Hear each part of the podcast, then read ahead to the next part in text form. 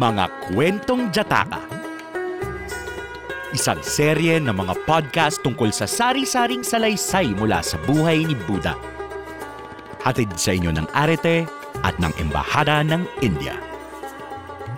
Ang kwento natin ngayon, ang nagsasayaw na pabo real, salin sa Filipino ni Michael M. Corosa at babasahin para sa atin ni Ariel A. Diccion.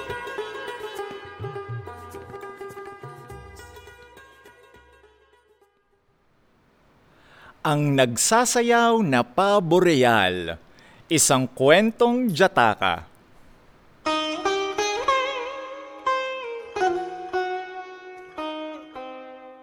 Noong unang panahon, may kani-kaniyang hari ang mga hayop sa tatlong magkakaibang panig ng daigdig. Lupa, langit, dagat. Ang leon ang ginawang hari ng mga hayop na may apat na paa.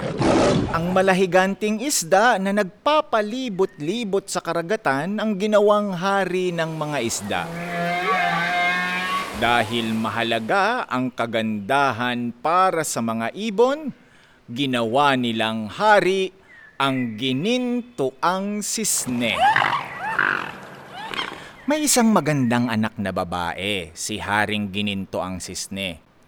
Pinagbigyan niya ang isang kahilingan nito noong bata pa lamang. Hiniling ng bata na kapag sumapit na sa tamang edad, ito mismo ang pipili ng mapapangasawa.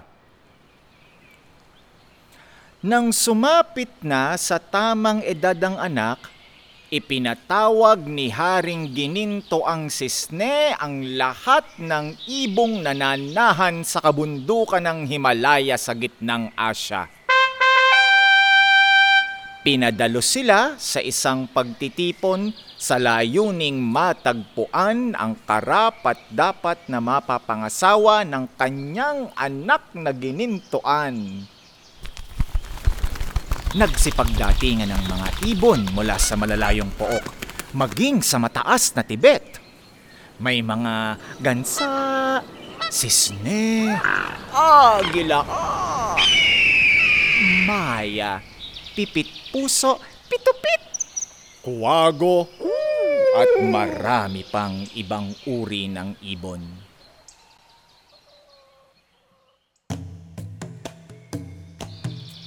Naganap ang pagtitipon sa isang malapad na tipak ng mataas na bato sa magandang lungting lupain ng Nepal. Sinabi ni Haring Gininto ang sisne sa kanyang kaibig-ibig na anak na mapipili na nito ang ibig mapangasawa. Pinagmasdan ng prinsesa ang maraming ibon. Ang nakaakit sa kanyang paningin ay isang nagniningning na kulay esmeraldang paboreal na may mahabang leeg. May maringal na buntot na alon-alon. Winika niya sa kanyang ama, Ang ibong iyan, ang paboreal ang mapapangasawa ko nang marinig ng mga ibon na ang paborealang mapalad, pinalibutan nila ito upang batiin. Wika ng mga ibon, Ah! Sa dami ng naggagandang ibon, ikaw ang pinili ng prinsesang gininto ang sisne. Binabati ka namin sa iyong napakagandang swerte. Oh!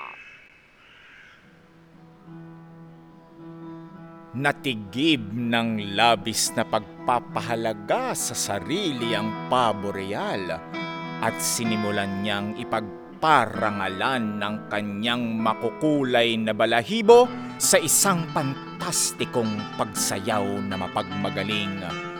Iniladlad niya ang kanyang kahangahangang balahibo sa buntot at nagpaikot-ikot sa pagsayaw upang mapatampok ang kanyang marikit na buntot sa labis na paghahambog, itinutok niya ang kanyang ulo sa langit. At naiwaglit niya ang lahat ng kahiyan.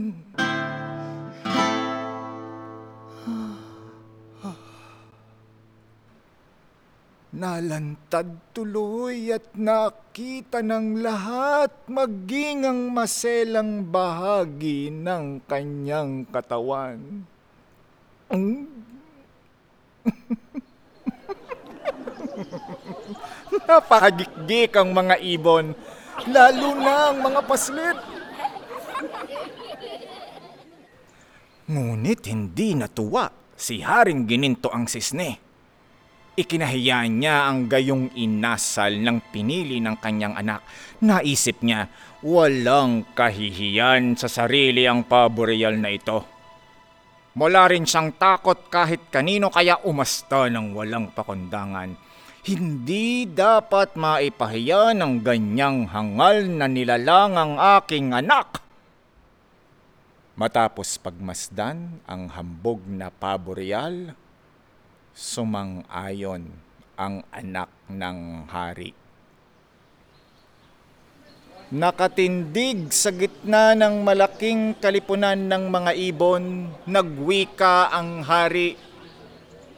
Ginoong paboreal, matamis ang iyong tinig, balahibo mo'y maririkit, leg mo'y nagniningning na tila esmeralda. Ang buntot mo ay parang pamaypay na kay ganda. Ngunit, nagsayaw ka ritong tila isang walang kahihiyan o takot. Hindi ko hahayaang maikasalang walang malay kong anak sa isang mangmang na hangal. Ipinakasal ni Haring Gininto ang sisne ang kanyang anak sa isang maharlikang pamangkin. Lumipad palayo ang palalong paboreal nawalan ng isang magandang mapapangasawa.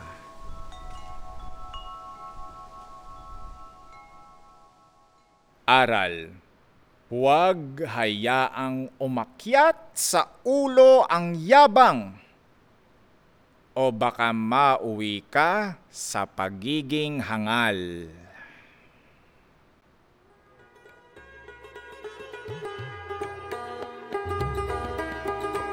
Salamat sa pakikinig.